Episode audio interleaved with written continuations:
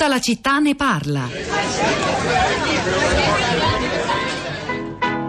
È una sorta di vuoto a rendere, un sistema che in Germania è stato già ampiamente collaudato per le bottiglie di plastica e di vetro. La cauzione pagata invita a non lasciare rifiuti per strada e da Berlino a Francoforte, da Augusta a Potsdam, sempre più città ora si uniscono in una ola da stadio di caffè green. A Colonia è la stessa amministrazione comunale a sostenere il coffee to go ecologico, supportato tra l'altro anche dall'AVB, l'ente cittadino che si occupa della raccolta dei rifiuti. Wilfried Berf, portavoce voce di AVB. Questi bicchieri usa e getta per il caffè vengono mediamente utilizzati solo per 15 minuti, dal riempimento col caffè fino all'ultimo sorso bevuto, e poi vengono buttati via. È un utilizzo molto molto breve e questo è il problema principale. Questi bicchieri vengono prodotti in grande quantità e poi finiscono velocemente nei rifiuti. È questo che bisogna cambiare.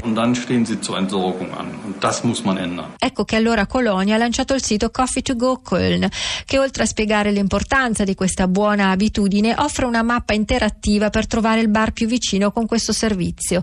Ad oggi sono circa 150, dai piccoli chioschi alle grandi catene americane, contagiate dall'onda green. Si svuota il braccio, si carica, la giusta quantità va ben schiacciato, insomma pressato. Il togo è una tipica cosa nordica. Non penso che l'italiano si porti il bicchierino di plastica e va al bar e se lo fa riempire, se lo riporta a casa. Penso che un nordico forse di più.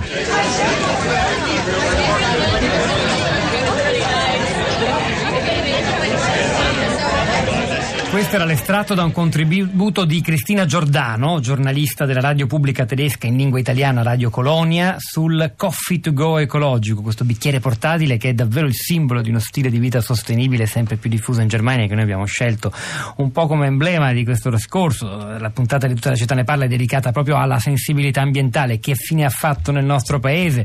Non solo perché non ha, o, forse ha, chi lo sa, rappresentanza politica, ma soprattutto perché sembra condizionare sempre meno i nostri comportamenti comportamenti e che in parte non è così. A proposito di questo breve estratto uh, del documentario di Radio Colonia, voglio dirvi anche che fa parte di una puntata speciale della Lingua Batte, il nostro programma che andrà in onda questa domenica 16 settembre alle 10.45 con una nuova produ- coproduzione della comunità radio-televisiva italofona del titolo L'immaginazione alla radio. Ogni radio che parla italiano in giro per il mondo ha scelto un oggetto rappresentativo della vita eh, di quel territorio ed è significativo che dalla Germania la scelta sia andata su un oggetto così eh, sensibilmente ambientalista. Chissà se in Italia si potrebbe fare lo stesso. Allora, ora apriamo nostra, il nostro spazio interattivo, ve lo facciamo innanzitutto andando a guardare cosa è successo sui social network con Rosa Polacco.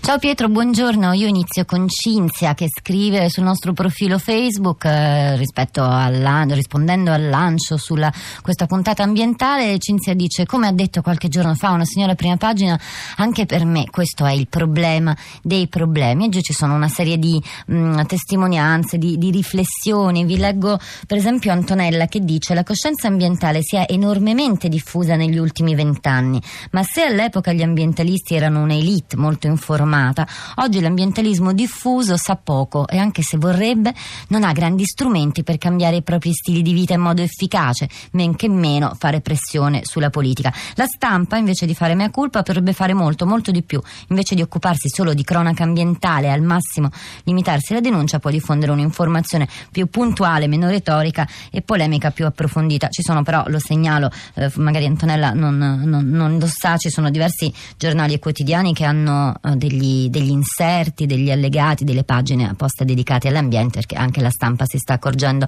dell'importanza della diffusione di questi temi. Emanuela scrive: Non è proprio corretto dire che non c'è interesse da parte delle persone per ambiente e per la salvaguardia della salute. La verità è che anche su questo argomento si fa sempre più spazio alla speculazione e la tendenza a far credere che sia una cosa per ricchi.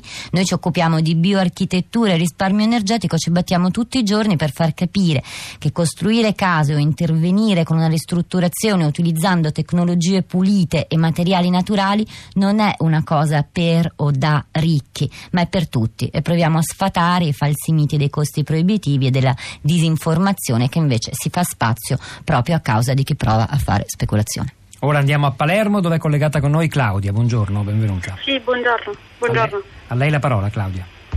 No, io appunto ho mandato questo, questo sms dove semplicemente credo che diciamo, ormai siamo abituati da una parte ad una politica eh, che diciamo, si sveglia eh, solo dopo che abbiamo un problema quasi ormai irrecuperabile quando io invece credo che dovremmo tornare a parlare di grandi temi, soprattutto eh, di programmazione a medio e lungo periodo, cosa che in Europa per fortuna si sta iniziando a fare, mentre noi abbiamo, veniamo da un ventennio in cui abbiamo eh, da una parte tagliato molti fondi alle amministrazioni per fare questa programmazione, ma soprattutto abbiamo tagliato i fondi a quello che è la, lo strumento principale per prevenire eh, e salvaguardare l'ambiente e anche la salute, che sono due soggetti fortemente collegati tra loro e questi sono i controlli.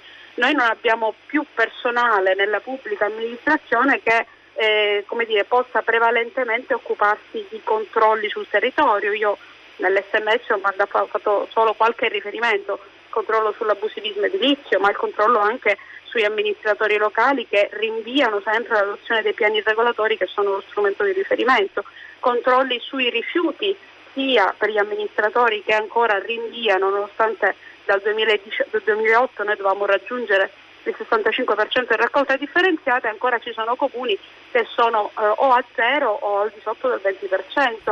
Claudia da Palermo, fermiamoci qui, grazie davvero. Andiamo a Padova. Giorgio, buongiorno, benvenuto.